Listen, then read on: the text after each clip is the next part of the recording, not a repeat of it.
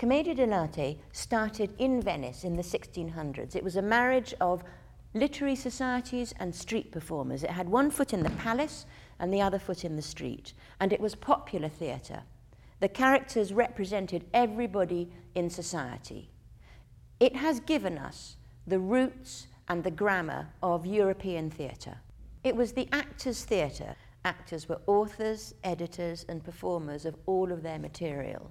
The troupes that they belonged to were run very democratically. Everybody got paid, and it was the first time that women were seen on stage. The relationship with the audience was absolutely key.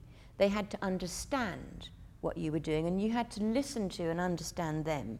And together, that made successful theatre. All of the stories or scenarios were improvised from a very, very basic shopping list of entrances and exits. It meant that each actor had to really understand how a story or a performance was constructed, what the architecture was, and no scene lasted more than three minutes. Lazzi was the comic business. It was verbal or physical comic business that interrupted the action of a scene, took it off in another direction, and then brought it firmly back to the backbone of the story. Commedia dell'arte has influenced every style of theatre. You can see it in Shakespeare in Midsummer Night's Dream or The Merchant of Venice.